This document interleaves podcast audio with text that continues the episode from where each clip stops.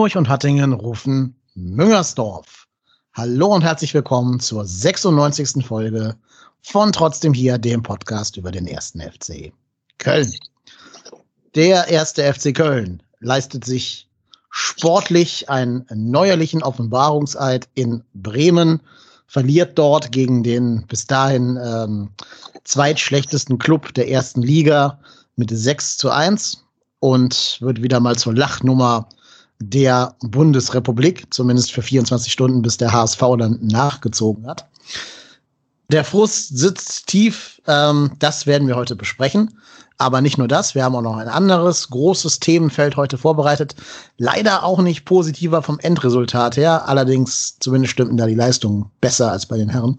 Wir reden nämlich auch mit euch über die Saison der Damen des ersten FC Köln, die leider auch abgestiegen sind. Ähm, leider hat der Sieg am gestrigen, vorgestrigen Sonntag nicht mehr gereicht, um die Klasse noch zu halten. Man stieg punktgleich mit den beiden davor platzierten Leverkusen und Duisburg ab. Das ist sehr bitter, sehr schade, aber das werden wir uns alles mal genauer angucken, wie es dazu gekommen ist und was das bedeutet. Ja, und wenn ich sage wir, meine ich zum einen meinen Co-Moderator und ähm, glaube ich ebenfalls mit viel Frust beladenen ständigen Begleiter, den Marco. Moin Marco, grüß dich. Hallihallo, ja. Frust ist das richtige Wort. Ja, ich glaube, das, das könnte man sich FC-Fan inzwischen auf die Stirn tätowieren lassen.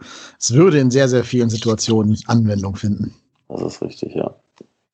Ja, dann haben wir uns jemanden eingeladen, der sehr viel mehr in dieser Materie Frauenbundesliga drin steckt, als wir beiden das tun, weil wir da ja doch eher distanziertere Beobachter sind oder sagen wir mal Beobachter, die weniger Spiele gesehen haben. Deswegen haben wir uns eingeladen von dem bekannten, ja, ich würde sagen, Online-Fan sein, fc.com, Christopher Kohl. Moin Christopher, grüß dich. Ja, Tag. Äh, ich freue mich dabei sein zu dürfen, äh, auch wenn die Themen eher ja, nicht so erfreulich sind. Richtig. Ich verspreche dir, wir laden dich gerne nochmal ein, wenn es irgendwas zu feiern geben sollte sei es nur ein 1-0 gegen Augsburg oder sowas nächste Saison. Aber du hast recht, du hast jetzt leider den schwarzen Peter mit uns zwei sportliche Problemfälle zu besprechen. Äh, fangen wir mit dem ersten Mal an, nämlich dem Offenbarungseid von Bremen. Christopher, wie hast du das ganze Spiel denn erlebt und verarbeitet? Gar nicht. Äh, ich habe das ganze Spiel gar nicht gesehen. Ich habe nach dem 2-0 äh, ausgemacht, äh, weil ich äh, ja, da tatsächlich so ein bisschen ähnlich reagiert habe wie Alex Werle nach dem 3-0. Ich musste einfach lachen, äh, weil äh, unser Torwart da äh, äh, ja was gemacht hat, was, äh, sagen wir mal, für Profi-Verhältnisse etwas ungewöhnlich war. Ähm, ich habe dann äh, zur Halbzeit oder irgendwann nach der Halbzeit wieder angemacht, dann kam das 4-0, da habe ich wieder Timo Horn gesehen, wie er äh, ja, gefühlt eine Minute einfach nur auf dem Boden sitzt und den Ball anguckt und dann äh, habe ich ausgemacht und das 6-1 hat mich dann nicht mehr gewundert. Ähm, für mich hat sich da einfach wieder bestätigt, also wer sich in solchen Situationen auf den ersten FC Köln verlässt, der ist mit Dummheit gestraft. Das äh, traf in dem Fall dann auf die Düsseldorfer zu. Äh, und ähm, äh, aus FC-Sicht ist es natürlich einfach hundserbärmlich gewesen, was da gelaufen ist, ähm, inklusive der Aussagen und Relativierungen hinterher. Also ähm, da, äh, das, was äh, Markus Gisdol da äh, gesagt hat, er wird jetzt der Mannschaft da quasi so keinen Vorwurf machen. Ich weiß gar nicht mehr genau, was er da gesagt hat. Auf jeden Fall hat er sie da in Schutz genommen und da implizit so auf den äh, Tod von Jonas Hektors Bruder angespielt. Also das, das war auch dann äh, irgendwo pietätlos und mindestens mal unanständig. Also für so eine Leistung, da gibt's keine Entschuldigung. Und ähm, ich hoffe, das wird intern aufgearbeitet. Ich habe allerdings meine Zweifel dran, weil das eigentlich nur der krönende Abschluss dieser Post-Corona-Spiele war. Ja, ich bin, um das direkt mal vorwegzunehmen, ich bin heilfroh, dass Düsseldorf verloren hat weil dadurch hält sich unsere eigene Wettbewerbsverzerrung ein wenig in Grenzen. Ähm, das ist das Einzige, was mich irgendwie ja, tröstet sozusagen. Aber Marco, wie hast du denn dieses Bremen-Spiel, dieses Bremen-Debakel hm. erlebt? Äh, also ich habe äh, auch das Spiel nicht komplett gesehen. Ich habe bis zur 70. Minute ausgehalten und nach dem 6-1 Fernseher ausgemacht, Fernbedienung in, ins Sofa geschmissen und bin raus in den Garten gegangen Ähm, meine Frau hat dann einmal nur komisch geguckt, weil sagte so, ach, schon vorbei. Habe ich gesagt, hm, ja. Guckt sie dann nochmal auf die Uhr und sagte so, ah ja, okay. Und hat dann nichts mehr gesagt, weil mir hat man es wohl angesehen im Gesicht, äh, dass ich jetzt nicht die allerbeste Stimmung hatte. Und äh, ganz ehrlich, also wenn man sich gegen so eine Mannschaft, die sich die ganze Saison wie Bremen so präsentiert hat, 6-1 abfiedeln lässt, da fällt mir ernsthaft nichts ein. Nee, und, und also wenn, wenn, du da, wenn du da irgendwie unglücklich 2-1 verlierst oder 3-1, weil halt klar für Bremen geht es noch um alles. Und das vielleicht auch bei, bei unserer Mannschaft da so der doch vielleicht nicht mehr der ganz große Wille dahinter steckt, weil man vielleicht dann auch jetzt realisiert hat, okay, alles klar, jetzt sind wir, also nach dem Frankfurt-Spiel, jetzt sind wir safe, es kann nichts mehr passieren. Kann ich kann ich eigentlich mit leben, auch wenn ich es natürlich nicht gut finde.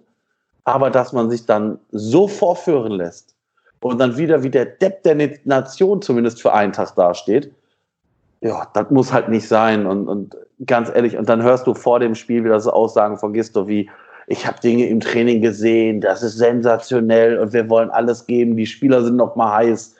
Also ich weiß, wann die heiß waren. Die waren auf der, an dem Tag davor, als sie im Hotel waren, heiß auf das Buffet aber mehr auch nicht. Also ernsthaft. Und dann, dann weiß ich nicht, dann wird Gisto in der letzten Pressekonferenz äh, vor dem Spiel auf einen möglichen Kess, äh, auf ein mögliches Spiel von Kess angesprochen, also sein Abschiedsspiel. Und da sagt Gistol, ja, nee, nee, er ist zwar wieder fit und steht im Kader, aber wir wollen ja keine Wettbewerbsverzerrung begehen und deshalb spielt Timo Horn. Ja, gut, kann man so sehen. Ähm, nur leider, Herr Gistol, ist Timo Horn der statistisch schlechteste Keeper der ersten Fußball-Bundesliga in dieser Saison. Und also ich würde jetzt mal fast behaupten, da kannst du einen Turnbeutel aktuell reinlegen. Der, der hält nicht weniger Bälle. Also, also 2-0 hätte eine Sporttasche verhindert. Ja, auch das 4-0, wenn du das 4-0 ja. auf die Linie, also die, die Sporttasche beim 4-0 auf die Linie legst, dann hast du vielleicht Glück, dass, ich weiß gar nicht, wer das 4-0 gemacht hat. Davy Klaassen. Davy Klaassen, dann schießt er vielleicht vor, aus purer Verzweiflung gegen die Sporttasche. Der sitzt da wie so ein kleiner, fetter Marienkäfer auf seinem Arsch und kommt nicht mehr hoch und guckt. Vielleicht hat er versucht, die Sporttasche zu imitieren, oh, so von der, von der Körperspannung her. der Körpersprache war das, war das ähnlich gut. Und ja, das ist einfach, also, das ist einfach nicht eines Bundesliga-Torhüters würdig. Und dann liest du so Sachen wie, ja, jetzt hat Timo Horn in den Social Media die Kommentarfunktion äh, äh deaktiviert ja, Junge, pass auf. Also klar, da hat natürlich da irgendwelche Hyopies aus Düsseldorf jetzt irgendeine Scheiße drunter schreiben, ist natürlich dumm. Ist natürlich dumm. Also da sind die Düsseldorfer selber schuld. Die Düsseldorfer haben 3-0 gegen Union Berlin verloren. Liebe Düsseldorfer, ihr seid auch zu Recht abgestiegen. Ihr habt auch nicht 34 Spieltage Bundesliga-Fußball zelebriert. Und äh, wenn ihr nicht 2-0, das 2-0 gegen Köln abgeschenkt hättet, dann hättet ihr wahrscheinlich auch jetzt noch in der Bund zumindest in der Relegation gespielt sind sie selber schuld. Aber diese Dünnhäutigkeit auch, ich sag mal, das hatten wir ja in dieser Saison schon mal oder auch in der letzten Saison, äh, als es dann mal etwas härter auch von den Fans zurückkam, sich dann direkt aus den Social Media Accounts zurückgezogen und nein, ich möchte mich jetzt auf mich selber konzentrieren. Ja, ist nicht so viel bei rumgekommen. Also zumindest fußballerisch ist da aktuell nichts, was mich jetzt irgendwie frohen Mutes lockt. Ja, das Problem ist halt, wenn du jetzt als Nicht-Köln-Fan nur dieses Bremen-Spiel gesehen hast, dann denkst du natürlich, der Timo Horn hat damit Absicht den Ball reingelassen. Wir, die wir jetzt seit 34 Spieltagen hier den, den Niedergang kommentieren, haben das halt leider schon öfter gesehen, ne? muss man ja fairerweise sagen.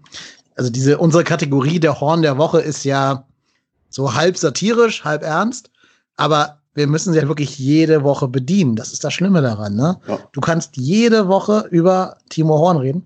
Und ich weiß nicht, vielleicht bin ich doch einfach biased, weil, weil, weil ich halt hier Teil dieses Podcastes bin. Deswegen würde ich gerne, Entschuldigung. Deswegen würde ich gerne gleich mal Christophers Einschätzung hören wollen. Ähm, aber mein Gefühl ist, wir ziehen jetzt auch nichts an den Haaren herbei, um um über Timo Horn reden zu können und diese Kategorie bedienen zu können. Mein Gefühl ist, wir müssen darüber reden, weil die Dinge auf dem Platz so eklatant schlecht und schwach sind. Ähm, ich, ähm, also äh, mal so gesagt, also nicht wir müssen darüber reden, der erste FC Köln muss reagieren. Ähm, äh, ich meine, das und wie schlecht Timo Horn geworden ist, das ist ja jetzt auch, äh, wie du gerade gesagt hast, äh, das ist kein Wissen, das wir exklusiv haben und das sehen auch mittlerweile viele Fans so. Also ich glaube, sein Standing in den Medien und äh, im Verein selber ist deutlich größer als das, was er mittlerweile so im, äh, sagen wir mal, erweiterten Umfeld des Vereins hat. Ähm, das begann, äh, oder mal, mal anders gesagt, ich fand äh, ihn so bis 2016, 2017 äh, einen extrem starken Torwart. Also er hat sich eigentlich auch Jahr für Jahr verbessert. Er hat an seinen Schwächen immer gearbeitet. Er hat aber vor allem auch seine Stärken immer weiter ausgebaut. Er war im 1 gegen 1 ein extrem starker Torwart, der im erweiterten Umfeld der Nationalmannschaft stand. Und irgendwann, ich glaube 2017 oder 16, hat er sich dann am Fuß verletzt. Äh, und ab da, irgendwann ging es auch los, dass seine Leistungen dann schwächer wurden. Ich fand die letzte Zweitligasaison schon mitunter wirklich grauenhaft. Da ist er schon auch teilweise durch den Strafraum gelaufen wie ein Tanzbär.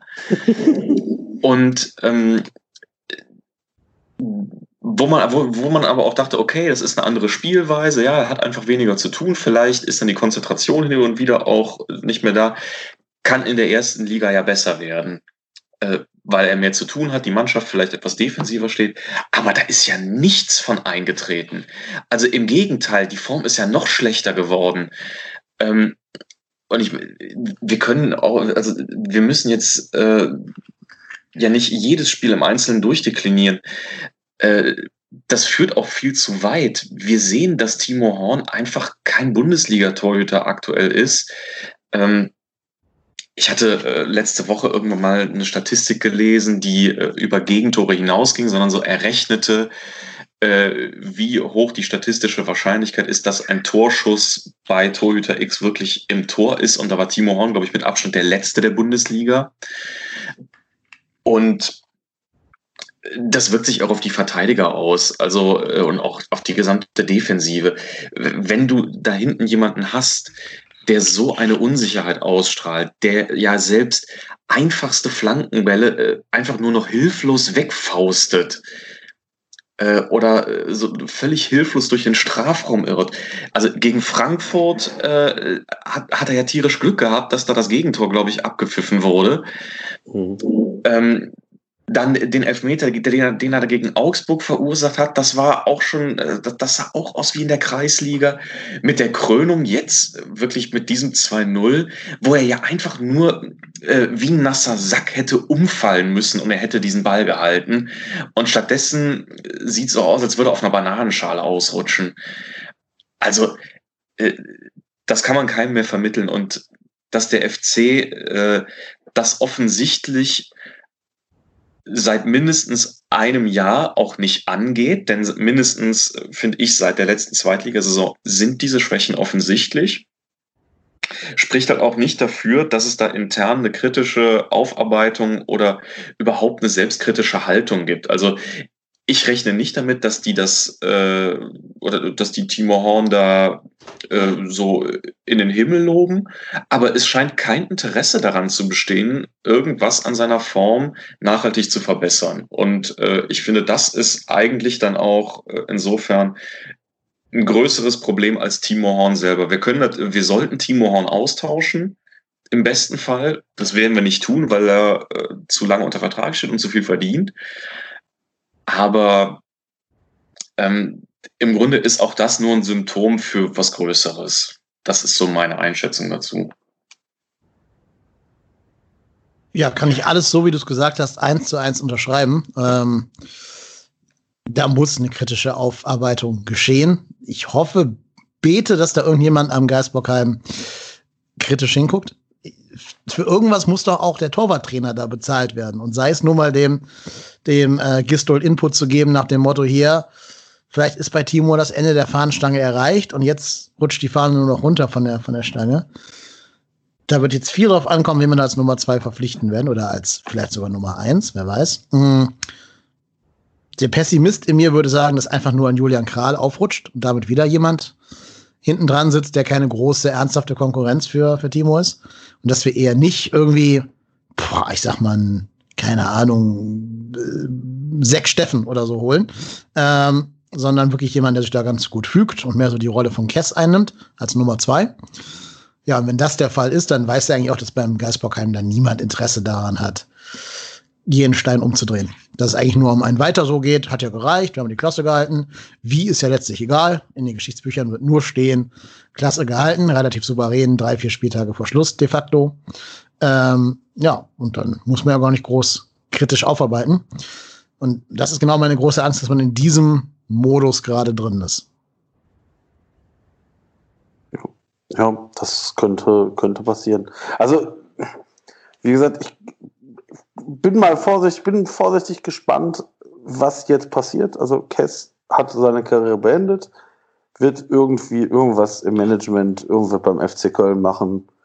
Viel Erfolg damit und äh, ich, wie gesagt, ich bin, bin, bin wirklich gespannt, wen man da jetzt als neuer, weiß ich nicht, 1b, Nummer 2, wie auch immer man das dann definiert, holt. Ähm, wie gesagt, wünsche mir jemanden, der da Timo Horn noch mal ein bisschen Feuer gibt, weil, also, dass Timo Horn besser spielen kann, das wissen wir alle.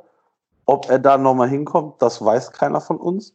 Und da müssen wir einfach für den Fall, dass so eine Saison nochmal oder dass er nochmal ansatzweise so eine Saison spielt wie diese, da muss man eine adäquate Nummer zwei haben, die dann auch dementsprechend äh, spielen kann.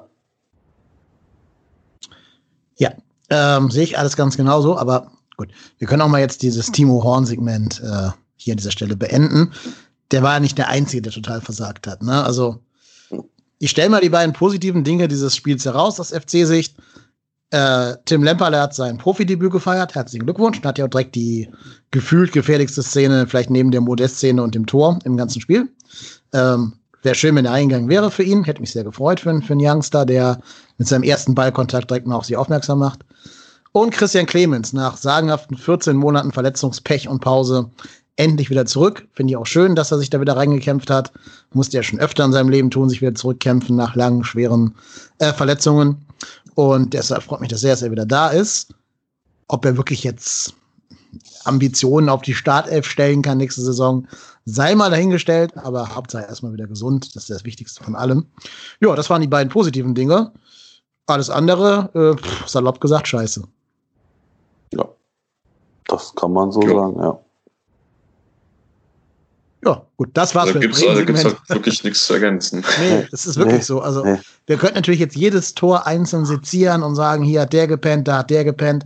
Aber nö, ähm, es war scheiße, es war alles scheiße. Die Abstimmung passte nicht. Die Dreierkette hat überhaupt nicht funktioniert, obwohl die ja schon gegen Frankfurt getestet wurde und ja auch letzte Saison schon gespielt wurde, zumindest von Zichos, der schon da war letzte Saison. Die Außenverteidiger, also auch Easy Boe, Totalausfall. Der hat gefühlt jeden Ball in die Füße von einem, von einem Bremer gespielt.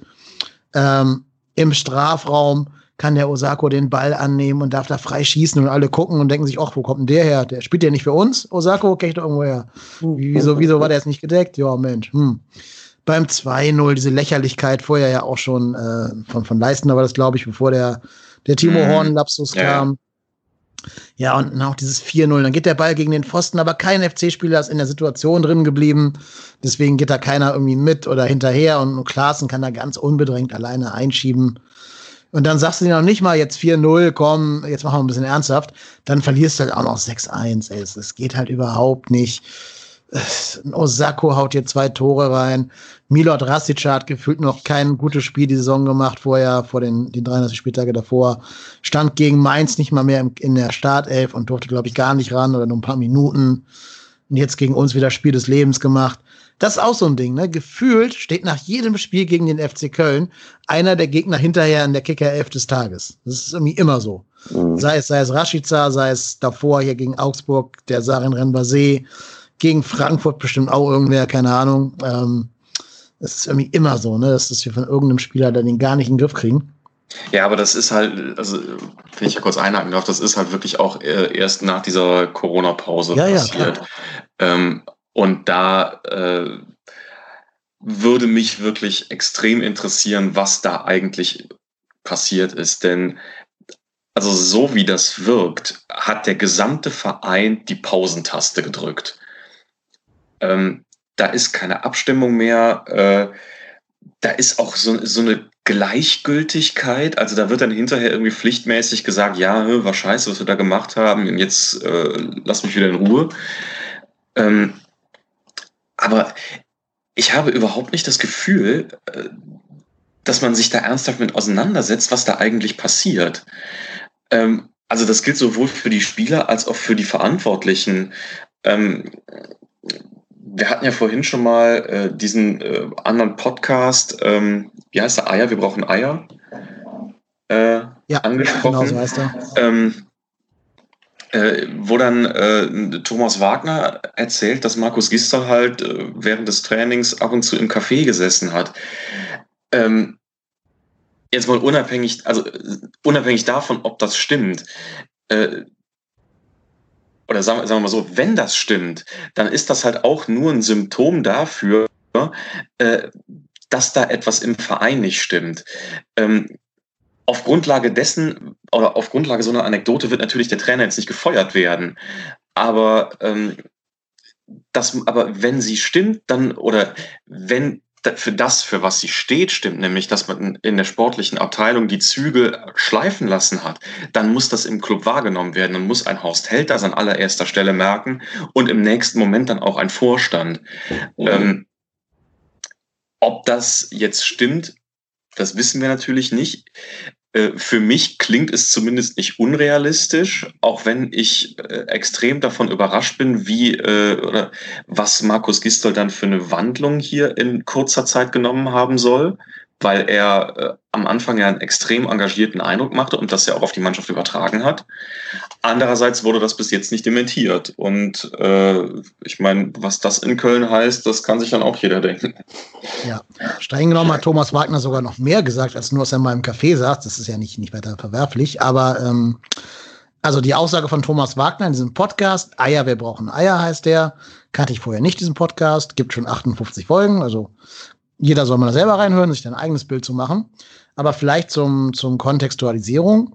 Thomas Wagner kennt vielleicht noch einige von Sky, ist aber inzwischen bei RTL gelandet. Heißt, der wird wahrscheinlich in Köln seine Basis haben, wenn er bei RTL arbeitet. Ähm, und wird da entsprechend schon eine gewisse Vernetzung haben. Das heißt, ich würde ihm schon unterstellen, dass er da nicht irgendwas in die Nacht hinaus posaunt, sondern schon ein bisschen Informationen hat, die Normalsterbliche vielleicht nicht haben. Äh, das, das zum Kontext. Und er hat gesagt, dass Gistol am Anfang sehr, sehr hart gearbeitet hat und richtig so dieses Anpacken, Eier, Laufen, Fitness, alle müssen fit werden, ähm, sehr hochgehangen hat.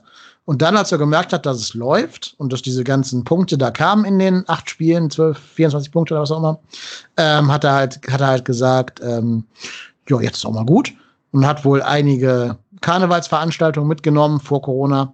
Ähm, und dann musste halt diese, diese Kaffee-Episode, die war nicht mal während des Trainings, sondern die war, während die Mannschaft noch im Quarantänehotel war. Und jetzt weiß ich nicht, ob das in dieser 14-tägigen Quarantäne war, weil da, da darf er ja gar nicht raus eigentlich. Und der wird ja nicht so doof sein, der ist ja stadtbekannt, also sich dann im Café zeigen zu lassen. Das wird also in dieser Zeit sein, wo die noch in dem Hotel waren, aber die 14 Tage rum waren. Ähm, und hat da halt wohl im Café auf der Zülpicher gesetzen, gesessen und sich da das Leben gut gehen lassen, während die Mannschaft eben halt im Trainingshotel war und da halt wahrscheinlich mit den Co-Trainern dann äh, eingeschweißt wurde. Ja, und äh, das ist natürlich ein Zeichen, was da nach außen gesetzt wird. Das darfst du so nicht setzen. Damit machst du ja klar, das Ziel wurde jetzt erreicht. Ne? Wir haben jetzt 30 Punkte oder 31 Punkte gehabt da vor Corona, vor der Corona-Pause. Ähm, und damit reicht. Jetzt kann man ja auch mal ein bisschen das schöne Leben genießen, ne? die schöne Stadt genießen und so. Wir haben unsere Schuldigkeit getan, ab jetzt ist gut. Und ja, in den letzten acht Spielen, da haben wir schon irgendwie noch irgendeinen Sieg und dann ist die Saison gut gelaufen. So. Und das ist natürlich ein ganz verheerendes Signal. Gerade wenn du bedenkst, dass äh, nach der Corona-Pause ja Europa noch in Griffreichweite war. Da haben ja einige Träumer, ich gucke nach Hattingen, durchaus, durchaus mit geliebäugelt, mit, äh, mit Europa das wäre ja ein Ziel, dass man zumindest intern hätte ausrufen können, um die Mannschaft bei Laune und bei Feuer zu halten. Dass du sagst hier, wir wollen jetzt auf Teufel raus nach Europa, wir wollen damit auch die Verluste kompensieren, finanzieller Art, die wir jetzt durch die fehlenden Zuschauer haben, wenn wir uns qualifizieren. Einfach um der Mannschaft noch ein Ziel vor Augen zu halten. Und nicht zu sagen, ja, ja, irgendwie noch ein Sieg und dann ist gut. So. Hat ja nicht sollen sein. Ne? Letzte Sieg ist jetzt neun Spiele her oder so gegen Paderborn. Also ewig her jedenfalls. Ich kann mich gar nicht mehr erinnern. Da, damals war ich noch viel jünger, als das äh, passiert ist. Wir müssen jetzt wieder bis September auf den nächsten Sieg Minimum warten. Und das ist halt kacke. Du gehst jetzt schon wieder mit dieser schlechten Laune in die, in die Sommerpause. Die kriegen wahrscheinlich auch jetzt eine ewig lange Pause, um sich da mal so zu erholen und mal schön abzuschalten und so. Jetzt darfst du auch wieder reisen. Dann kommen die ganzen Instagram-Stories von den Malediven. Cordoba hat schon gestern ein Urlaubsfoto Foto gepostet, wo er im Pool ist, da irgendwo in, keine Ahnung, irgendwo, wo es wärmer ist als in Deutschland jedenfalls. Äh, und, und, ja, ich glaube nicht, dass diese Aufarbeitung, die Christopher gerade gefordert hat, äh, geschehen wird. Kann ich mir nicht vorstellen, weil die jetzt alle so ausfasern und dann sind die weg. Ja, und das, das spricht halt irgendwie Bände für die Leistungskultur am Geistbockheim. Und jetzt bin ich fertig mit meinem langen Dialog, Monolog. Ja, da kann man nur zustimmen. Also ich, ich, glaube, ich glaube wirklich, dass es, dass es damit angefangen hat, dass man, dass ja jeder gesagt hat, naja, wahrscheinlich werden diese 34 Punkte äh, mit dem Corona-Start werden wahrscheinlich ausreichen, um die Klasse zu halten. Wir wissen jetzt alle, sie, sie haben auch, also sie hätten auch gereicht. Nur wenn du halt, ich glaube halt, dass diese Truppe halt damit nicht klargekommen ist, dass du die halt so hast schleifen lassen. Ja, gut, Jungs, kann so, ja, gegen Bre, gegen Mainz. Ja, verspielst du 2-0, ja, ist ja, ist ja nicht so schlimm, Punkt ist Punkt. ja, gut, aber dann, dann hast du halt, da kommst du genau zu diesen Punkten, dass du halt gefühlt mit, ganz ehrlich, nach, nach Mainz, da kommt dieses Düsseldorf-Spiel, du liegst 2-0 hinten gegen so einen mausetoten Gegner, holst da noch irgendwie wie auch immer einen Punkt. Und das, das, wird ja, das wurde ja gefeiert wie, wie, wie, weiß ich nicht, wie alles. Und ich glaube halt auch, dass das halt nicht, nicht produktiv war, dass, dass wir da schon irgendwie relativ früh die Saison abgeschenkt haben. Und dann, wenn, wenn es denn wirklich so stimmt, dass dann der Trainer das natürlich auch nicht anders vorlebt, dann, ja, dann, dann passiert das halt so, wie es passiert ist. Also dann wundert mich das gar nicht mehr. Nee, vor allem, du musst dir mal reintun. Wir haben jetzt am Ende der Saison fünf Punkte weniger. Fünf Punkte weniger als Union Berlin. Ja. Wir sind sechs Punkte vor denen aufgestiegen, ne? zwei Plätze und sechs Punkte mehr als, als Union. Und die haben uns fünf Punkte quasi überholt, sozusagen. Die und dabei eine wesentlich stabilere Spielanlage ja, gezeigt. Ja, ne? ja, ja, also absolut. Ich finde, Union kannst du überhaupt nichts vorwerfen. Die haben das Nein. komplett durchgezogen, auch nach der, nach der Corona-Pause. Äh, die hatten natürlich auch so ein paar Spiele, wo es nicht gut lief, wo sie erst an die Situation gewöhnen müssten. Ohne Fans fehlt ihnen ja auch einiges. Die lebten ja schon sehr von der alten Försterei oh. und der Stimmung da. Aber die haben auch das letzte Spiel nicht abgeschenkt. Das nee, ist halt, die gehen da hin und hauen Düsseldorf, für die es um alles oder nichts ging, 3-0 aus dem Stadion. Das habe ich vom FC noch nie gesehen. Dass ja. wir am letzten Spieltag äh, mal so einen taumelnden Gegner, der kämpft, weghauen mit 3-0. Total souverän und die gar nicht groß aufkommen lassen irgendwie. Ähm, und was vor allem hinzukommt, ich hatte nicht das Gefühl, dass Bremen jetzt auf Teufel komm raus auf diese Tore geht am Anfang. Ich habe ja. gedacht, die spielen da halt so ein bisschen vor sich hin. Und dann fällt Osako der Ball vor die Füße. Ob das Absicht war, weiß ich gar nicht von dem Vorlagengeber. Aber dann geht er halt rein und damit war so der Stöpsel gezogen quasi. Das Wasser oh. konnte ablaufen. Aber es war für mich jetzt nicht so, dass Bremen da jetzt irgendwie den ganz großen Sturm und Drang entfacht hat davor. Ja. ja das stimmt. Also ich, ganz ehrlich, das Spiel hat mich so an, an ganz bittere Erstligajahre erinnert. Du kassierst das 1-0 und brichst in dich zusammen. Wo ich, und ich habe, ich hab, während ich das, während das 2-0 fiel, gedacht so, Gott sei Dank sind wir nicht mit genau zwei Punkten Vorsprung nach Bremen gefahren. Das, mhm. das, was ich hier in dem Podcast wochenlang gesagt habe, bitte, bitte, lieber Gott, lass es, lass es mit uns vor dem letzten Spieltag, lass uns vor dem letzten Spieltag gerettet sein und nicht auf Punkte in Bremen gegen einen direkten Konkurrenten angewiesen sein. Das Spiel wäre genauso ausgegangen. Ich weiß gar nicht, was ich damals gesagt habe, ob ich sogar gesagt habe 4-0, 5-0 oder so. Weil ich glaube, ich habe gesagt, Osako trifft, trifft Vogt, trifft, Bittenkurt trifft und äh, wer war noch? Osako, Bittenkurt. Scheiche Pizarro. Pizarro und Vogt, genau. Die, also ne, die Ex-Kölner treffen alle 4-0, Thema durch. Ja, da wirst du von denen mit 6-0 aus, aus dem Stadion genagelt.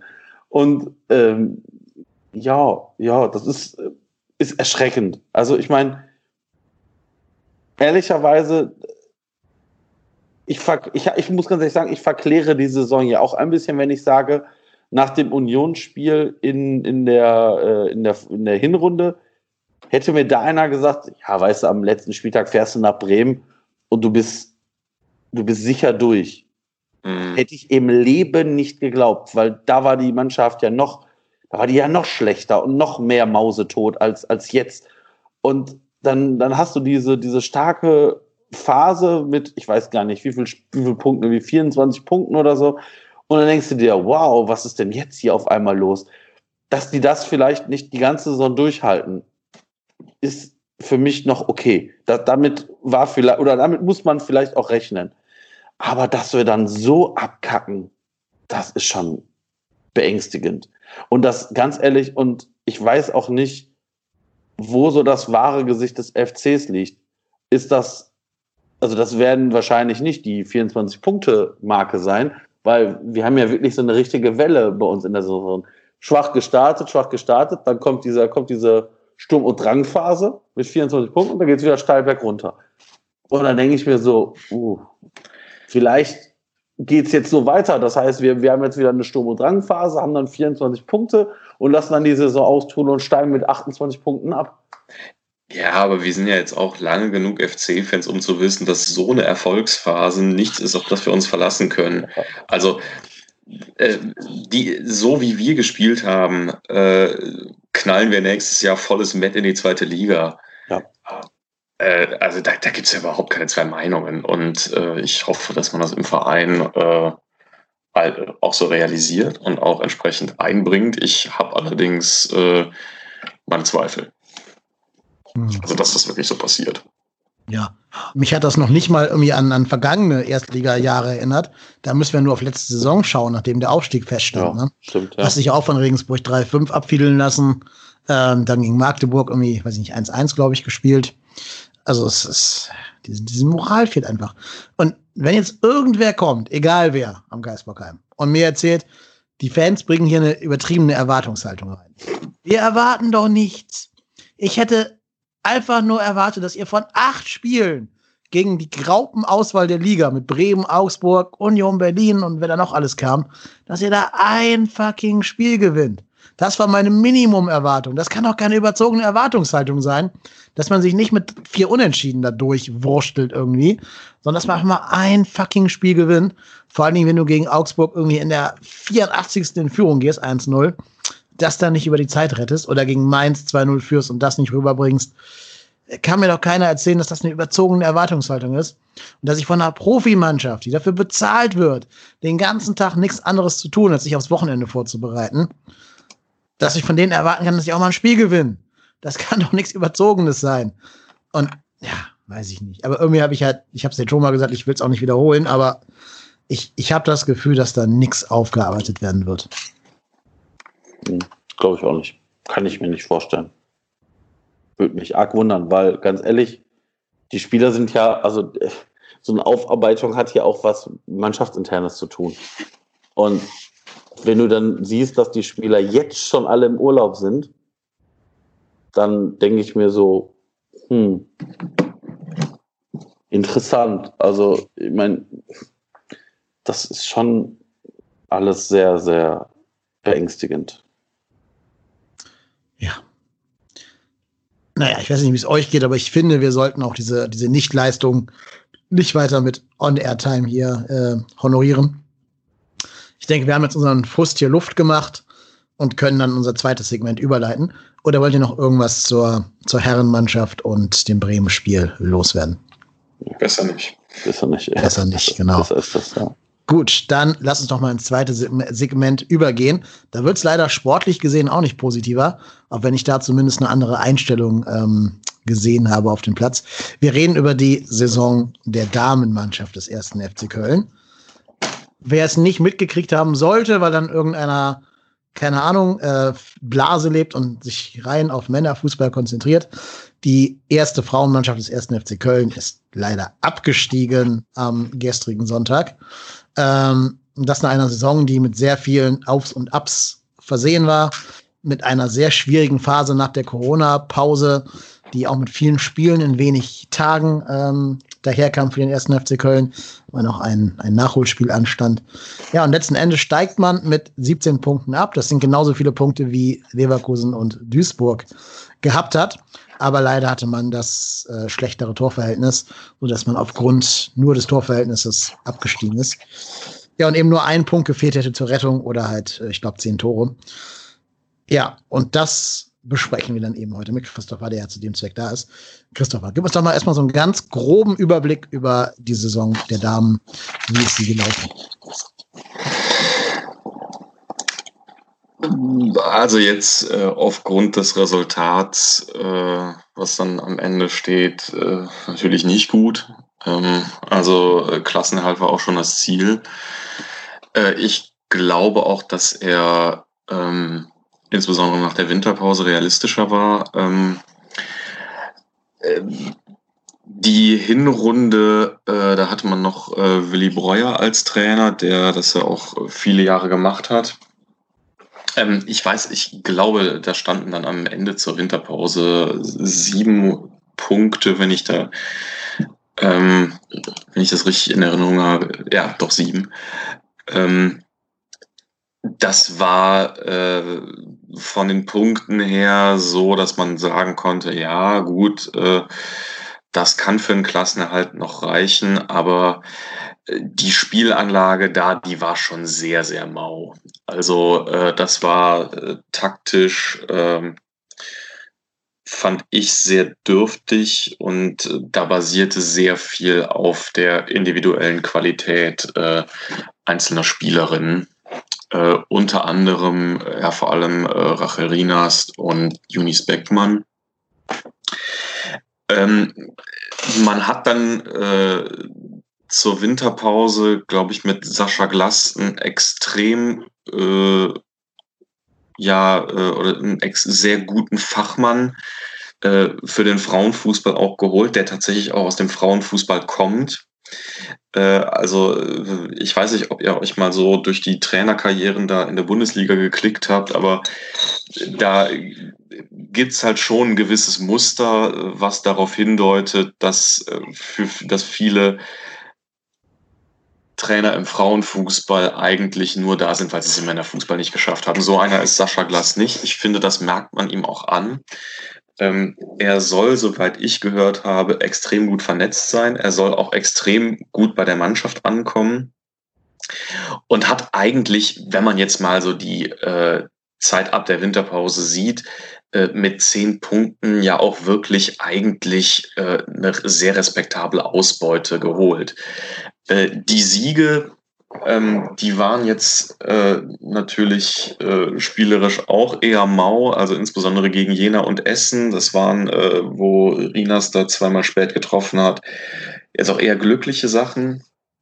Aber was er geschafft hat, ist, er hat die Defensive überwiegend stabilisiert in diesen Spielen äh, und er hat äh, da wirklich auch nochmal eine sehr viel entschlossenere Stimmung äh, reingebracht das einzige Spiel, äh, wo es halt völlig nach hinten losging, war das Entscheidende gegen Leverkusen vor einer Woche oder vor anderthalb Wochen, ähm, wo äh, ich im Stadion gedacht habe, okay, also da äh, ist einfach physisch und mental wirklich äh, auch der Ofen aus.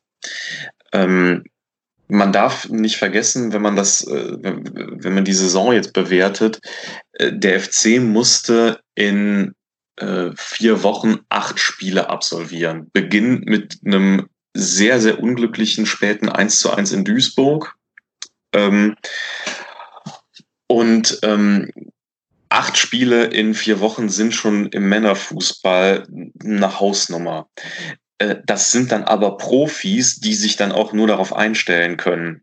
Ähm, Im Frauenfußball muss man darauf hoffen, äh, dass da auch mitunter die Arbeitgeber mitspielen, weil äh, die Frauen halt äh, mitunter auch normalen Jobs nachgehen. Es gibt auch einige, ich, ich glaube, es gibt auch einige Profis beim FC, die davon leben können, aber ich meine, es sind nicht alle.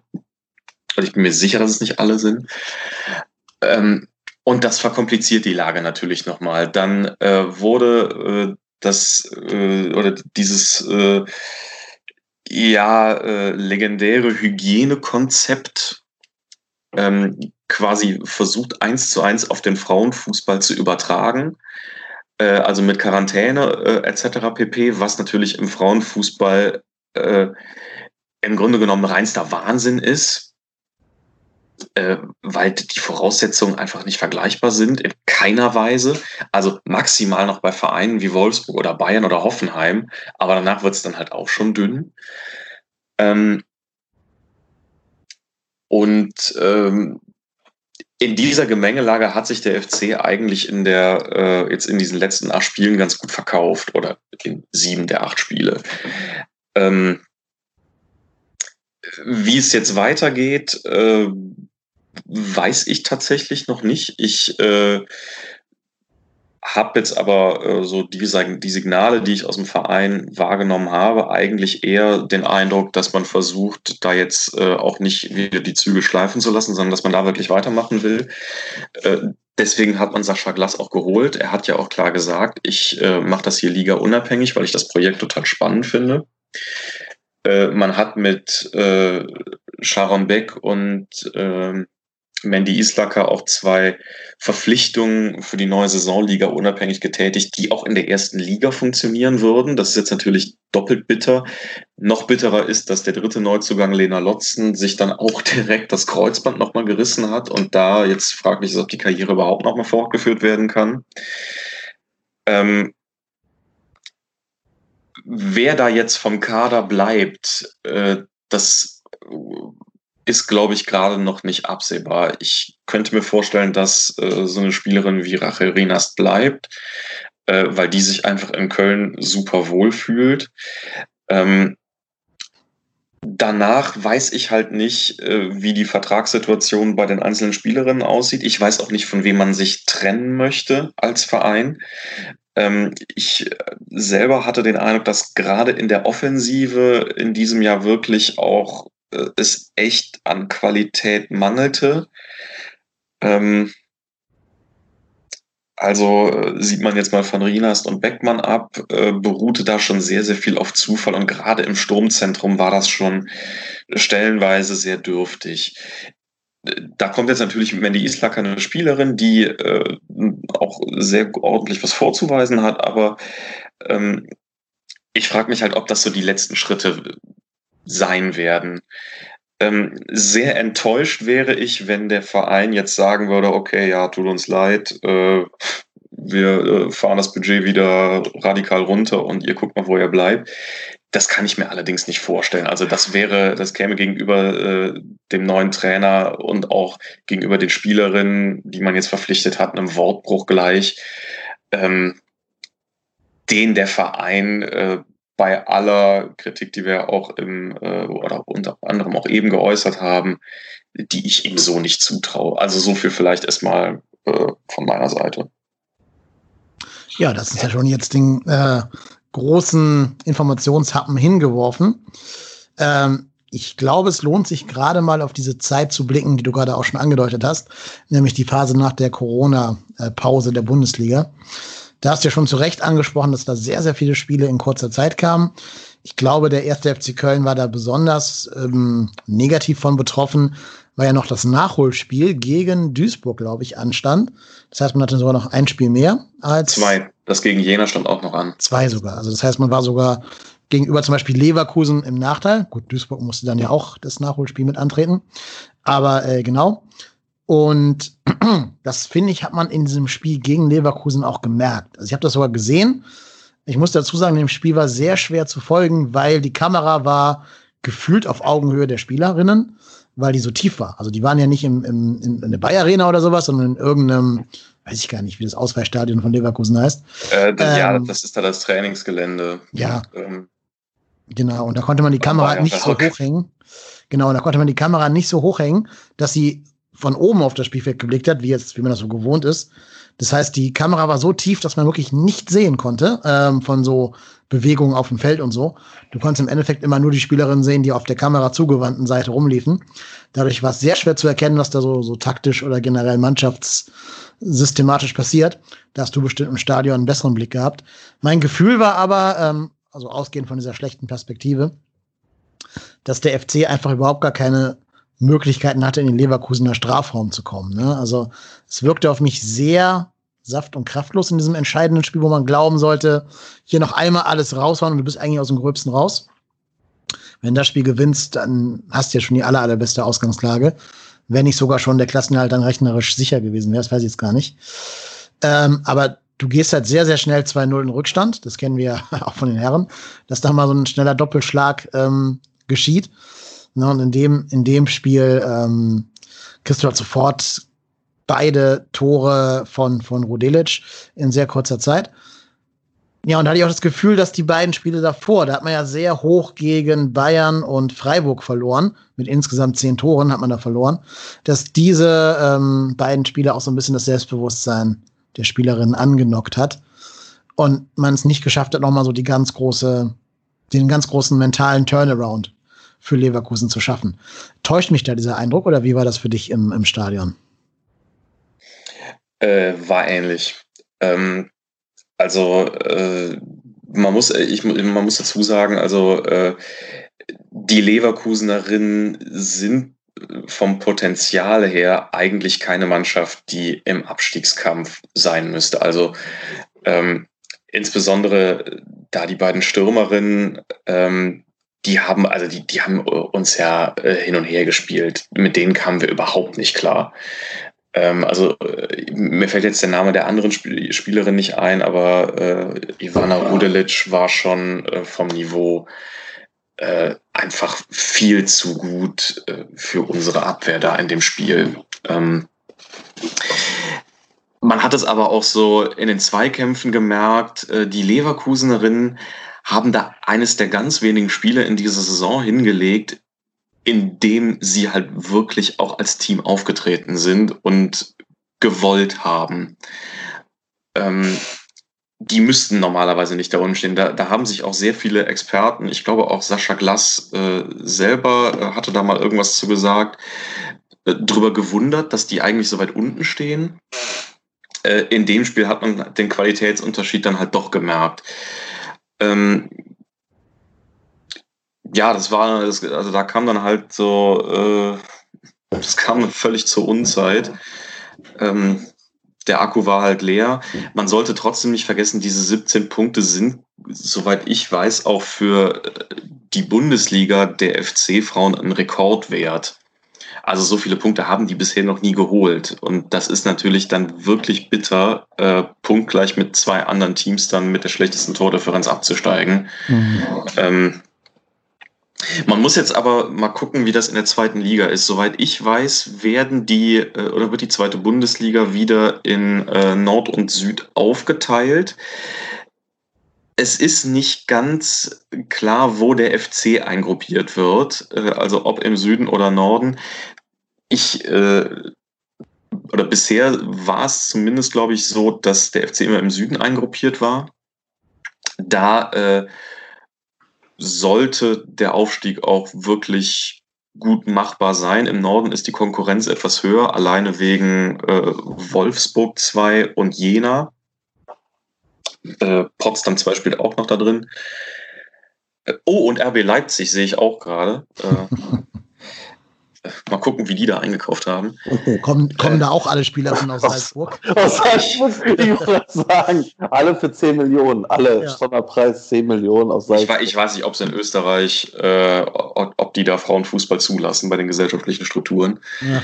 Ähm, nee, aber der Aufstieg, der sollte jetzt äh, schon drin sein. Ich glaube, es geht jetzt eher auch darum, dass man in der zweiten Liga schon mal äh, einerseits natürlich spielerisch, äh, sportlich da Strukturen schafft oder einfach das Potenzial schafft, dass man auch in der ersten Liga bestehen kann, auch als Signal in den Transfermarkt hinein, äh, um zu signalisieren, hier, wir äh, äh, kleckern nicht nur, wir klotzen wirklich. Ich hoffe darüber hinaus, dass man äh, da jetzt im Hintergrund auch das, die personelle Ausstattung etwas verbessert. Also äh, Nicole Bender, äh, die einerseits ja im Mitgliederrat äh, ähm, aktiv ist, äh, die war äh, vor der Saison ähm, noch, äh, ich glaube, ähm, auf geringfügiger Basis oder so, ich weiß es nicht mehr, ähm, oder quasi ehrenamtlich äh, da die äh, ja Teammanagerin und die ist mittlerweile hauptamtlich dort. Äh, dann hat man jetzt natürlich mit Sascha Glass noch jemanden, der nochmal ganz anders vernetzt ist als so ein Willy Breuer und auch äh, wahrscheinlich nochmal auf einem anderen Wissensstand ist. Ich hoffe halt, dass es nicht dabei bleibt sondern dass man jetzt äh, vielleicht auch so ein bisschen in die Scouting-Ebene mal investiert, dass man sich da einfach ein, eine Wissensbasis aufbaut, von der man dann auch noch Jahre zehren kann. Denn äh, ich nehme das bisher so war, dass äh, der FC eigentlich auch, was Frauenfußball angeht, ein hohes Potenzial nach wie vor in Köln eigentlich hätte. Das jetzt natürlich durch den Abstieg so ein bisschen demoliert wird, aber gut, das kann man jetzt halt nicht ändern. Ähm, aber ähm, er könnte da vielleicht in Deutschland grundsätzlich einfach eine solidere Rolle spielen. Das würde mich zumindest sehr freuen. Leider verpasst äh, der deutsche Frauenfußball da auch international grundsätzlich einfach völlig den Anschluss. Hm. Jetzt mal abgesehen vielleicht vom VfL Wolfsburg oder FC Bayern, aber ähm, wenn man sieht, was in anderen Ländern auch mittlerweile für Zuschauermassen zu einzelnen Spielen der Frauen äh, Teams hinkommen, äh, dann äh, fragt man sich, was hier eigentlich da falsch läuft. Das hat aber, glaube ich, auch viel einfach mit äh, dem Verband zu tun, der äh, am Frauenfußball einfach grundsätzlich wenig Interesse hat. Wie viele Zuschauer kommen, wenn nicht, wenn nicht gerade Corona ist? Also ich hatte mal äh, von einem, äh, ich glaube, Stadtderby in Madrid äh, gehört, wo äh, um die 10.000 Zuschauer waren. Wow, okay. Und im Vergleich dazu bei uns in Deutschland? Äh, kommt auf den Verein an. Beim FC waren es, glaube ich, dieses Jahr im Schnitt unter 1000. okay. Ich, ich habe ich hab die Zahl jetzt nicht vor Augen, aber über 1000 war selten.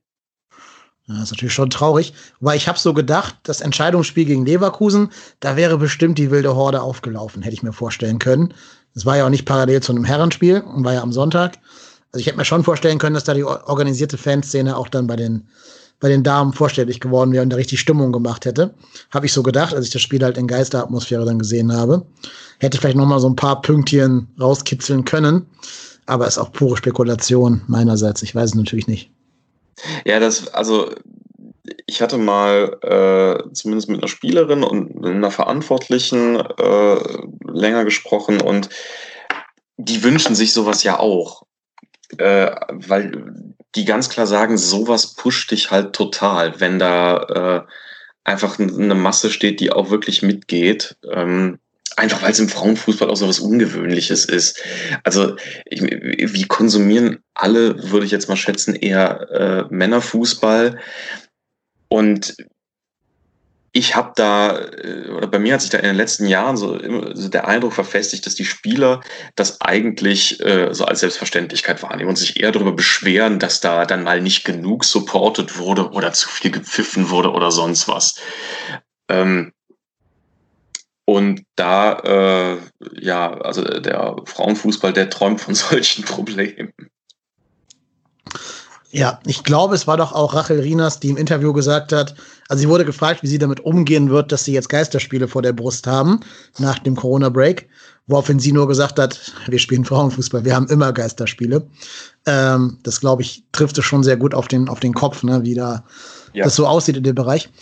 Ich glaube, da spielt auch die Übertragung ähm, eine Rolle. Also jetzt nach dieser ganzen Unterbrechung gab es ja jedes Spiel live zu sehen auf Magenta. Das war okay, aber ich, ich glaube, davor die Spiele konnte man nicht sich angucken, oder? Also wenn man nicht gerade Magenta-Kunde war. Ich glaube, Eurosport hat gelegentlich mal was übertragen, aber äh, ja, sonst lief das äh, mehr oder weniger unter ferner Liefen. Das fand ich auch traurig. Also ähm, ich kann jedem, wenn es äh, wieder äh, ja erlaubt ist, auch nur Besuche beim Frauenfußball empfehlen. Das, also ich persönlich muss sagen, ich finde es mittlerweile deutlich angenehmer. Da laufen wesentlich weniger Idioten auf den Rängen rum, vor, vor denen, bei denen mich die Fremdscham packt. ähm, das ist eine sehr angenehme Atmosphäre. Ähm, und äh, ja, man sieht halt Profifußball.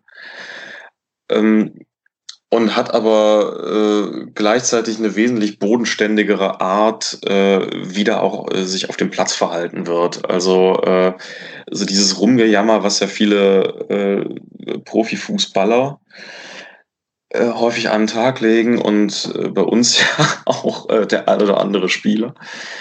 Ähm, ja nicht zur Kunst erhoben hat, aber äh, häufig da vollzieht, äh, sowas findest du im Frauenfußball einfach nicht. Also äh, wenn da eine Spielerin am Boden liegt, dann hat die sich meistens wirklich wehgetan. Mhm. Das finde ich ist aber auch in dieser äh, Geisterspielphase bei den Herren besser geworden. Diese ganz großen Schauspielanlagen gab es da, glaube ich, auch nicht mehr. Vielleicht kann man das ja hoffentlich fortsetzen. Nee, aber stimmt schon. Und vor allen Dingen, ich habe das, äh, ich habe ja jetzt viele Spiele gesehen, nach, seitdem die halt, äh, auf, auf Magenta alle zu sehen waren. Und ich muss halt sagen, gut, liegt auch ein bisschen in der Qualität unserer Herrenmannschaft, aber ich habe da jetzt nicht den ganz großen äh, äh, Leistungsgap gesehen zwischen Frauen und Herren. Und zum Beispiel dieses Spiel gegen Duisburg habe ich mir angeschaut. Ey, das war mit das, das Spannendste und Nervensaufreibendste, was ich irgendwie seit langer, langer Zeit gesehen habe, weil es ja auch eine sehr knappe Führung war. Und natürlich Duisburg, der relativ verzweifelt angerannt ist und auch noch vorher einige Chancen hatte. Leider ja ohne Happy End aus Kölner Sicht. Mhm. Hätte man das noch zwei Minuten länger verteidigt, hätte es wohl mit dem Klassenhalt hinterher gereicht. Also hätte, hätte Fahrradkette, aber ihr wisst schon. Ähm, mhm. Einfach mal die zwei Punkte draufgeschlagen. Ja, also es, es war absolut eins der äh, wirklich nervenaufreibendsten, adrenalingeladensten Spiele, die ich seit langer Zeit gesehen habe. Da habe ich halt Geisterspiel hin oder her endlich mal wieder was gefühlt in diesem Spiel. Und das kann ich von den, von den Herrenspielen, den letzten neun, nicht von mir behaupten ähm, da irgendwas gefühlt zu haben. Also insofern kann ich da, was du gesagt hast, nur unterstützen, dass man sich da wirklich mal äh, mehr mit dem Frauenfußball beschäftigen sollte. Und, und alle, die in Köln und um Köln wohnen, warum nicht mal schön sonntags, wenn es wieder erlaubt ist, dahin gehen. Ich kann mir sogar vorstellen, dass es bei den Frauen ähm, demnächst sogar eher erlaubt sein wird als bei den Herren, weil die ja in viel kleineren Stadien normalerweise spielen. Das heißt, das ist vielleicht das Problem, dass du über die, über die äh, magische Marke der so und so 4000 Leute kommst, die erlaubt sind bei Veranstaltungen. Plus ist ja alles Freiluft. Also ich kann mir vorstellen, dass man da bald wieder hingehen darf. Ja, und dann wird man sehen, ähm, wie es in der zweiten Liga aussieht. Was ich ganz positiv finde, wenn ich auf den Kader gucke, das ist ja ein sehr junger Kader. Ne? Da sind ja fast alle Spielerinnen unter 30, bis auf drei Stück. Das macht ja durchaus Hoffnung für die Zukunft, dass man da ein bisschen Fundament hat, auf das man aufbauen kann. Oder wie ist das? kann ich nur ganz schwer einschätzen. Also, ähm, also was ich in diesem Kader extrem überzeugend finde, ist die Torwartposition. Also äh, sowohl Elvira Herzog als auch Pauline Nellis, ähm, äh, mit denen kann man extrem gut arbeiten. Also äh, ich fand Elvira Herzog hat eine extrem starke Saison gespielt. Die ist 20 Jahre alt. Äh, Pauline Nellis ist 18. Ähm, das, also das, das hat mich stellenweise extrem beeindruckt. Ähm, wie das dann äh, auf dem Feld aussieht, das ist für mich so, also das ist halt sehr ungewiss. Man weiß nicht, welche Spielerinnen eventuell Interesse anderer Vereine geweckt haben. Ähm, man weiß nicht, wer bleiben soll, wer äh, eventuell geht. Ähm, da tue ich mich schwer mit einer Prognose. Ähm, also zumal ich nicht weiß, wer, äh, oder dafür verfolge ich es jetzt tatsächlich dann auch noch nicht lange genug, äh, wer welches Steigerungspotenzial tatsächlich noch hat. Also ich habe so meine Vermutungen, wer eher noch äh, einen Sprung machen könnte als jemand anderes, aber äh, da äh, sind meine Einschätzungen dann auch, glaube ich, nicht fundiert genug. Ja, also du hast ja schon ein paar ähm, Spielerinnen genannt, auf die man besonders achten kann, neben den Torwärtinnen. Ne, natürlich, ich glaube, Rachel Rinas ist so die, die überstrahlende Figur, die wahrscheinlich alle anderen, also die den Bekanntheitsgrad am höchsten haben dürfte. Auch weil sie ja in Social Media und in diversen Interviews sehr präsent ist und da sehr kluge und, und reflektierte Sachen ähm, erzählt, die ich auch sehr kritisch finde und die sich da auch wirklich traut, wirklich eine Meinung zu haben und nicht wie diverse männliche Fußballspieler äh, immer nur so, so vorgekaute Phrasen wiedergibt. Ich fand Junis Beckmann sehr überzeugend. Ähm, ist natürlich jetzt auch nicht mehr der ganz große Jungspund. Also da kann man vielleicht denken, dass da nicht mehr so ganz viel in Sachen äh, ähm, Entwicklungspotenzial da ist. Aber das wären so die beiden Feldspielerinnen, die mir jetzt in meiner sehr, äh, meiner sehr bescheidenen Expertise aufgefallen sind. Aber ähm, eine andere Frage, die sich mir stellt, ist, das ist jetzt so ein bisschen zwischen den Zeilen rausgeklungen. Was hatten die Damenabteilung beim FC für einen Stellenwert? Also hast du das Gefühl, dass man sich da gut drum kümmert oder mehr so als muss halt auch sein, äh, so Nebenprodukt mitführt? Ähm, Inzwischen ist es äh, was, um was man sich tatsächlich auch gut kümmert und äh, was auch äh, mit entsprechenden Budgets auch ausgestattet ist und ich glaube, ich hoffe auch ausgestattet werden soll äh, in der Zukunft. Ähm, das Standing hat sich aber auch jetzt erst so im Laufe der letzten anderthalb bis zwei Jahre auch deutlich verbessert. Also das hat äh, viel mit Nicole Bender zu tun. Ähm, es hat aber auch viel mit Alex Werle und Stefan Müller-Römer zu tun. Ähm, also Toni Schumacher zum Beispiel, der hat sich äh, hingestellt, hat gesagt, ja, ich bin der, äh, ich bin hier der Frauenfußballförderer äh, Kölns, weil er äh, einmal äh, im Jahr irgendwie im Pokalfinale den Ball hingeworfen hat. Ähm, also äh, der hatte da überhaupt keine Aktien drin. Also das hat den eigentlich gar nicht interessiert. Genauso war es bei vielen anderen. Ähm, Alex Wehrle äh, war immer sehr aufgeschlossen, was äh, Frauenfußball anging. Äh, der hat da auch tatsächlich äh, an den Umgangsformen vereinsintern äh, einiges zum Positiven verändert und Stefan Müller-Römer hat es halt einfach auch auf einer vereinspolitischen Ebene gepusht, weil er äh, relativ klar immer gemacht hat, ähm, hier, das ist nichts, oder jetzt nicht immer, aber vor allem so innerhalb der letzten zwei Jahre. Äh, das ist kein Nebenprodukt unseres Vereins, das ist auch eine vollwertige Abteilung. Ähm, und die äh, verdient dann auch, äh, dass wir sie entsprechend behandeln. Ähm, ich glaube, ein Ausgangspunkt dieser, dieses Sinneswandels war die Abstiegssaison vor zwei Jahren äh, als man ja, äh, ich weiß gar nicht mehr, mit einem oder zwei Punkten äh, und minus 90 Toren äh, sang- und klanglos in die zweite Liga zurückgeschossen wurde. Ähm, also weil da dann auch im Verein wirklich so ein Bewusstsein entstanden ist, okay, also äh, wir haben hier eine Abteilung und äh, wir lassen die im Grunde voll verrotten. Äh, also so geht's nicht. Äh, was stimmt, ja, und was auch gut so ist, dass dieses Problembewusstsein entstanden ist. Ähm, und äh, zumindest so vereinsintern hat es sich verbessert. Alex Werle äh, guckt sich häufiger Spiele an. Äh, Horst Held war am äh, äh, oder war jetzt zumindest gegen Leverkusen auch da. Äh, also jetzt vergangenes Spiel, das habe ich leider nicht im Stadion sehen können. Äh, die Mitgliederräte sind so oft da, wie es geht. Äh, und da, also das ist, setzt ja auch Signale, ähm, dass da vereinsintern einfach eine höhere Akzeptanz äh, herrscht.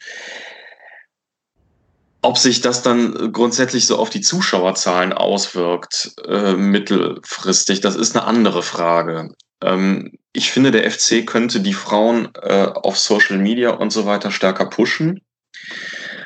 Ähm, obwohl das jetzt in dieser Saison auch schon besser geworden ist. Ich habe trotzdem so den Eindruck, das wird eher so pflichtbewusst, eher so mitgemacht. Ähm, aber so wirklich, äh, ja, äh, Esprit dahinter habe hab ich da jetzt auch nicht wahrgenommen. Ähm, trotzdem sind das halt so Hebel, an denen der Verein auch selber ansetzen kann. Ähm, dieser Punkt Fanszene, äh, den hattest du vorhin schon mal angesprochen, fände ich auch wichtig. Ich fände es klasse, wenn äh, die aktive Fanszene häufiger zum Frauenfußball gehen würde. Ich weiß nicht, wie realistisch das ist. Ähm, ich denke mir, also wenn sie es ab und zu äh, so zur zweiten Mannschaft schafft, äh, dann kann sie es auch zum Frauenfußball eigentlich äh, ja, hinbekommen. Ähm, ich wüsste zumindest jetzt nichts, was dagegen sprechen würde. Äh, und ja, äh, ich glaube, was im Verein einfach äh, stärker geworden ist, ist das Bewusstsein, okay, das ist auch der erste FC Köln. Ähm, das ist nicht nur irgendwie so was, was nebenbei ist, was wir, was irgendwie so nice to have ist, so ja, ne, irgendwie total viele Vereine haben eine Frauenabteilung und dann brauchen wir auch eine. Ähm, das ist nicht mehr so. Das war vielleicht mal vor ein paar Jahren so, das äh, hat sich aber verändert. Und insbesondere jetzt vor dem Hintergrund, dass ich glaube, Mönchengladbach auch äh, seine erste äh, Mannschaft abgemeldet hat,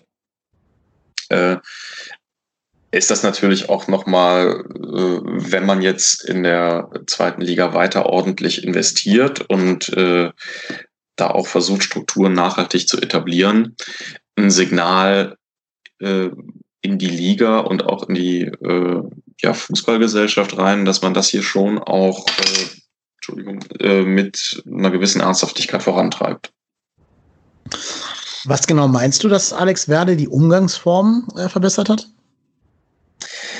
Ähm, das sind so Kleinigkeiten. Also äh, es gab, äh, es gibt also, es gibt so ein paar Anekdoten, die da erzählt werden, dass äh, äh, die FC-Frauen zum Beispiel äh, einfach nicht automatisch zur Karnevalssitzung des Vereins eingeladen werden mhm. oder wurden. Ja, wo man sich als Normalsterblicher fragt, warum? Ja, der erste FC Köln richtet das aus. Warum wird dann ein ganzer Teil einfach vergessen bei der Einladung?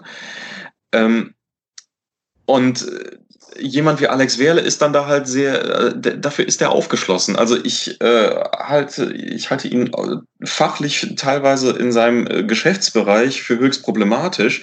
Aber was das angeht, da hat er halt dann schon eine Sensibilität für, dass er da sagt, ja, nee, also so geht's nicht. Natürlich könnt ihr da hinkommen und natürlich werdet ihr jetzt in Zukunft eingeladen.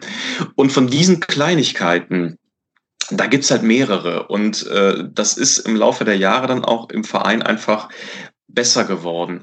Was natürlich nicht heißt, äh, dass dir die Wertschätzung bei jedem der Verantwortlichen äh, ja besser geworden ist. Also Armin Fee hat äh, den Frauenfußball mit genauso wenig ja, Engagement betrachtet wie seinen gesamten Job.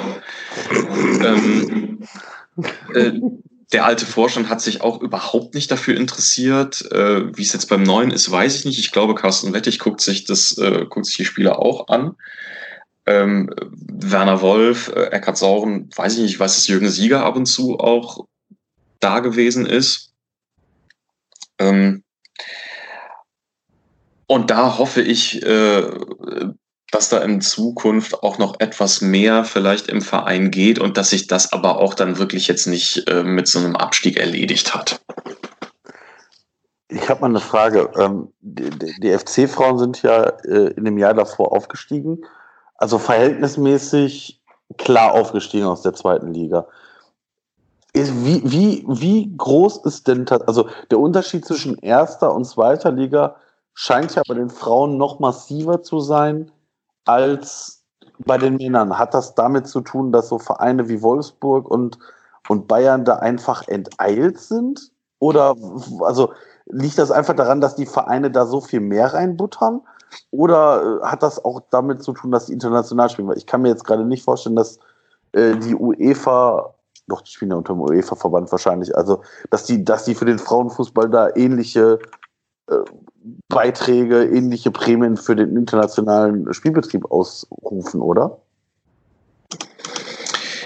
Äh, ich glaube, mit dem internationalen Spielen hat es nicht so viel zu tun, aber ähm, der, VfL, der VfL Wolfsburg ist so ein Verein, der äh, den France-Fußball auch über jetzt viele Jahre ja schon extrem äh, gepusht hat und äh, der auch äh, ja so deutschlandweit der größte ist ich glaube er auch häufiger mal Champions League der Frauen gewonnen hat. Ähm, und die statten die Abteilung aber auch mit einem Budget aus, äh, so dass, äh, oder, dass man sich halt Profifußballerinnen leisten kann. Ähm, gleichzeitig hat das dann zur Folge, dass es in der zweiten Mannschaft natürlich Spielerinnen gibt, die auch auf einen Kaderplatz in der ersten äh, Mannschaft gelegentlich hoffen, mhm. wenn sie in der zweiten überzeugen. Dieses Leistungsgefälle, was du angesprochen hast, ist eklatant. Also ähm, äh, letztes Jahr ist, ich glaube, Mönchengladbach äh, mit einem Torverhältnis von minus 100 und einem Punkt abgestiegen. Und jetzt äh, in der zweiten Liga habe ich jetzt gerade gesehen, da sind sie zumindest Fünfter geworden, ähm, mit, mit einer recht soliden Bilanz. Ähm, aber auch da sind die zweiten Mannschaften von Wolfsburg und Hoffenheim äh, Zweiter und Dritter. Ähm, das heißt, diese Teams, die blockieren ja Plätze für andere. Ja, Bayern 2, Potsdam 2, äh, Frankfurt 2. Ähm, das, äh, die sind alle in der zweiten Liga gewesen. Das sind von 14 Teams äh, fünf zweite Mannschaften. Und äh, das sagt halt auch dann viel über äh, das Leistungsgefälle aus. Äh, zumal in Deutschland halt nach wie vor das große Problem einfach vorhanden ist, dass äh, es kaum Profispielerinnen gibt, die von ihrem äh, Gehalt tatsächlich leben können. Ähm, das hast du bei Vereinen wie Wolfsburg, ich glaube, das hast du auch bei Bayern München, wahrscheinlich auch bei Hoffenheim und bei ein paar anderen. Ähm, aber de, der Gap, die Lücke, die vor allem zwischen dieser, zwischen dieser ersten Liga und der zweiten besteht, äh, der ist so groß, äh, dass es da, glaube ich, dann entweder eine tiefgreifende Reform braucht, um das irgendwie äh, ab, abzufedern. Vielleicht macht man irgendwie eine äh, Extraliga für nur zweite Mannschaften, so wie es äh, beim Männerfußball in England ist. Oder ähm, ähm, ja, die, die Sponsorengelder werden extrem erhöht, aber das äh, fußt auch dann immer nur auf dem Engagement Einzelner. Also das, äh, da weiß ich nicht, ob man das strukturell angehen kann. Ähm, es ist halt jetzt äh, einfach äh, schwierig, äh, da ja, ne, also, also, mir fallen da halt wenig Verbesserungsvorschläge ein, wie man das strukturell angehen könnte. Ähm, aber was unterm Strich bleibt, es gibt diese Qualitätslücke äh, und sie wird auch zumindest mittelfristig nicht geschlossen werden. Das sind ja auch dieselben Probleme, die sich der Männerfußball ja ebenfalls gegenüber gesetzt sieht. Ne, diese Frage, ob man irgendwann extra Ligen gründen muss, um die ganz Reichen von den mittelständischen Clubs irgendwie noch zu trennen, um so eine, einen spannenden Wettbewerb zu erhalten. Bitter ist ja auch, wo du gerade von zweiten Mannschaften geredet hast, dass die zweite Mannschaft der Frauen jetzt ja auch nicht aufsteigen darf, weil die erste Mannschaft abgestiegen ist. Hat das noch irgendwelche negativen Konsequenzen für die, für die Frauen-Nachwuchsarbeit zum Beispiel? Äh, mit Sicherheit. Also konkret, konkreter kann ich das jetzt leider nicht beantworten. Ähm, ich äh, hoffe, äh, dass man auch die zweite Mannschaft jetzt äh, nicht einfach links liegen lässt, äh, sondern dass es da, äh, also, dass da auch darauf hingearbeitet wird, dass dann nochmal der Aufstieg am Ende steht. Denn sollte äh, der FC wieder in die Bundesliga aufsteigen, würde das zweite Team ja nachziehen können. Mhm. Ähm, ich äh, könnte oder ich würde mir wünschen, dass auch die Jugendarbeit grundsätzlich in Köln etwas äh, ja, stärker beworben wird. Ich habe das Gefühl, äh, Frauenfußball ist ja, spielt ja auch einfach so in der allgemeinen Wahrnehmung eine sehr, sehr untergeordnete Rolle. Das hat auch viel mit der medialen Berichterstattung zu tun ähm, die einfach extrem vom Männerfußball dominiert ist und da können sich dann irgendwie alle sonnen äh, oder äh, gerade drüber aufregen, je nach äh, Lage der Dinge. Ähm, aber äh, andere Regionen und andere Vereine, die kriegen es ja auch in eine anständige Nachwuchsförderung äh, zu produzieren, wo regelmäßig Talente auch in den Kreis der Nationalmannschaft kommen. Äh, da hat man jetzt natürlich mit Pauline Nelles so ein Beispiel, äh, was da so raussticht, aber soweit ich weiß, wird es danach halt dann auch düster. Und äh, das wäre langfristig sicher auch so eine Sache, äh, die der FC angehen sollte, insbesondere weil es im Rheinland abgesehen äh, von Bayer Leverkusen ja eigentlich keine große Konkurrenz im Frauenbereich gibt. Und äh, mhm. selbst Bayer Leverkusen äh, jetzt äh, wahrscheinlich auch nicht äh, dann im Maße beim FC wildern dürfte, wie es äh, bei Florian Würz beispielsweise der Fall gewesen ist. Wobei Juliane Würz ist ja von Köln nach Leverkusen gewechselt, ne? Vorher, schon vor dem Florian Würz-Transfer. Die hat ja auch gespielt gegen den FC ähm, in dem Entscheidungsspiel. Also da gab es ja durchaus Abwerbungsbewegungen. Ja, das schon. Es gibt, also äh, Racherinas ist auch irgendwann mal von Köln nach Leverkusen gegangen. Mhm. Ähm, ich, äh, auch, ist, ist allerdings jetzt schon Jahre her. Ähm, ich glaube aber, dass diese Wilderei äh, um gute Spielerinnen nicht so äh, eklatant ist, weil einfach die Konkurrenz nicht so da ist. Ähm, also äh, Mönchengladbach betreibt das extrem leblos, äh, wenn sie es jetzt überhaupt noch betreiben. Ähm, und ansonsten sind ja die Vereine eigentlich auch sehr äh, weit verstreut. In NRW äh, hast du dann noch Essen äh, in der äh, ersten Bundesliga. Äh, ich gucke gerade noch mal auf die Tabelle. Ähm, ja, dann hast du Duisburg, aber das ist dann, also sollte jetzt auch eigentlich für den FC, wenn es der FC verfolgt, kein ernsthafter Konkurrent sein, wenn es um das äh, Werben von Talenten geht. Und danach hört es dann auch äh, in NRW schon auf in der ersten Liga. Also das Potenzial äh, wäre wahrscheinlich da, wenn man es denn versuchen würde, mal abzugreifen.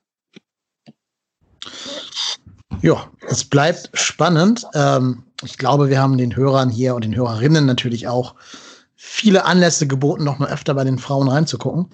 Ich habe die dumpfe Befürchtung, dass die zweite Frauenbundesliga gar nicht übertragen werden wird in irgendeinem Medium. Ähm, also weiß ich nicht, aber kann mir nicht, kann mir nicht, nicht vorstellen. Das heißt, es wird schwer, die Damenmannschaft des ersten FC Köln zu sehen. Ich wundere mich ein bisschen, dass der FC das nicht auf die Kette kriegt, da einfach selber irgendwie eine Kamera hinzustellen, zu übertragen. Das schaffen ja sogar auf irgendwelchen Trainingslagern, jetzt bei den Herren äh, auf Mallorca oder so, über Facebook oder YouTube. Also muss ja nicht mal ein Kommentator sein, ne? Ähm, Wenn es ja eh kein ja, gibt. Ja, bitte? Da sind wir dann halt wieder ne, bei dem Punkt, äh, ne, was leistet der FC selber auch dafür, dass die Leute darauf aufmerksam werden. Ne? Ja, also ja, das hat genau. nicht nur Social Media, es wird auch über solche Angebote funktionieren. Ganz genau. Äh, ich, ich, weiß halt nicht, ob das lizenzrechtlich geht, aber ähm, ich, also ich glaube nicht, dass jemand die Rechte daran hat an der zweiten Frauenbundesliga. Ja, Würde mich wundern. Keine Ahnung. Könnten wir aber rausfinden. Ich werde auf jeden Fall mal unsere Freunde im Mitgliederrat bitten, ob sie das nicht irgendwie mal anleiern können. Wäre schön. Also ich würde mich sehr freuen, wenn man die Spiele trotzdem sehen könnte. Ich habe da jetzt tatsächlich ein bisschen Gefallen dran gefunden.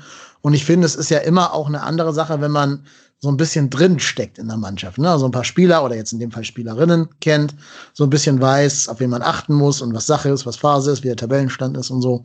Das ist ja dann immer schon mal ein Schritt in die, in die Richtung, sich da so quasi langsam aber sicher auch rein zu, äh, zu wursteln in die, in die Liga. Deswegen nochmal der Appell ne, an jeden, der in Köln wohnt, sobald es wieder erlaubt ist, erwägt doch auch mal zu den Damen zu gehen, auch wenn es irgendwann wieder parallel zu Herrenspielen sein soll. Seien wir ehrlich, die Herrenspieler, sie halten doch eh nur Enttäuschung und, und Ballast bereit. Geht doch lieber zu den Frauen, da geht es wahrscheinlich in die positive Richtung nächstes Jahr. Ja, Christopher, willst du noch irgendwas zu den, zu den Damen loswerden? Ja, ich hoffe, dass äh, viele, wenn Corona irgendwann mal vorbei sein sollte, hinkommen und äh, dass der FC sich da auch jetzt nicht äh, von einem Abstieg irgendwie äh, aus der Bahn werfen lässt, sondern das Ganze zielstrebig weiterverfolgt. Äh, damit es dann auch, äh, damit wir dann auch vielleicht dauerhaft einen Erstliga-Fußball in Köln zu sehen bekommen auch wenn der vielleicht nicht bei den Herren ist, ich bin mittelfristig bei den Frauen, wenn es der FC aber konzentriert weiterverfolgt, ehrlich gesagt optimistischer als bei den Herren, wie sich das so gerade entwickelt. Ja, ich habe gerade übrigens gelesen, äh, das Portal Fußball.de überträgt die zweite Bundesliga der Frauen im Moment gerade. Ich weiß nicht, wie, nächste, wie das für die nächste Saison aussieht, aber es gibt auf jeden Fall Übertragungswege. Und davor gab es bei sporttotal.tv auch Übertragungen der zweiten Bundesliga. Also insofern kann man hoffen. Ja, das ist doch cool. Ja, genau. Wenn wir da was rausfinden zur nächsten Saison, posten wir es auf unserem Twitter-Kanal oder, oder retweeten das oder so. Also da, liebe Hörerinnen und Hörer, bleibt ihr auf dem Laufenden. Marco, hast du noch eine Frage an den Christopher nee. zum Thema? Ich fand es sehr, sehr spannend. Also ich muss ganz ehrlich sagen, ich habe äh, mir jetzt auch zwei, drei Spiele der Frauen mal angesehen, war aber vorher noch nicht in diesem Modus, mir das anzuschauen. Aber habe mir das, wenn, wenn das nächstes Jahr übertragen wird, werde ich da sicherlich mal reinschauen. Super, ja genau, ich kann mich da nur anschließen. War wirklich sehr interessant und sehr aufschlussreich. Ähm, ich glaube, dass du auch da wirklich sehr, sehr äh, profunde Auskunft gegeben hast. Vielen Dank. Ja, äh, Christopher, vielen Dank, dass du Gast in unserem Podcast warst für beide Segmente, auch wenn, wie gesagt, beides nicht von der ganz großen Positivität äh, gekrönt war. Aber gerne wieder. Vielen Dank, dass du da warst und wir wünschen dir noch einen schönen Abend. Ja, danke. Also auch danke für die Einladung. Äh, gerne wieder. Immer gerne. Marco, vielen Dank auch, dass du da gewesen bist. Auch du bist natürlich immer ähm, hier ein sehr interessanter Gesprächspartner. Heute mit weniger guter Laune, aber auch das muss mal sein. Ja, und man muss ja auch sagen, die Herren Werle und Modeste haben noch Glück, dass wir gar nicht über sie geredet haben und ihre wenig medienwirksamen Auftritte jeweils bei rund um das Bremen-Spiel. Lassen wir jetzt auch sein an dieser Stelle. Wir richten liebe Grüße an Alexander Werle und ein Modest, Modest, Anthony Modest in Richtung Köln-Müngersdorf und verabschieden uns damit in die Nacht.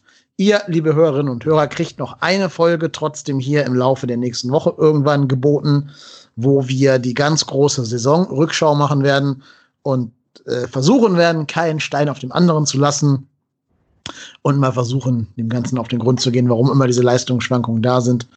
Ob wir das rausfinden können, kann ich nicht versprechen. Wir werden es aber zumindest versuchen. Also haltet den Podcast-Feed im Auge. Deswegen wünsche ich euch noch keinen schönen Sommer, denn wir haben noch diese eine Folge. Aber ich wünsche euch erstmal einen schönen Abend, eine schöne Woche, eine schöne Zeit. Genießt die fußballfreie Zeit, bevor es dann mit Champions League, Europa League und Hasse nicht gesehen weitergeht. Ähm, man muss ja auch nicht jeden Scheiß da von den Geisterspielen gucken. In dem Sinne, macht es gut. Der Marco ist der Ruhrpott-Tennis. Ich bin Kai Lennep. Und wir sind trotzdem hier.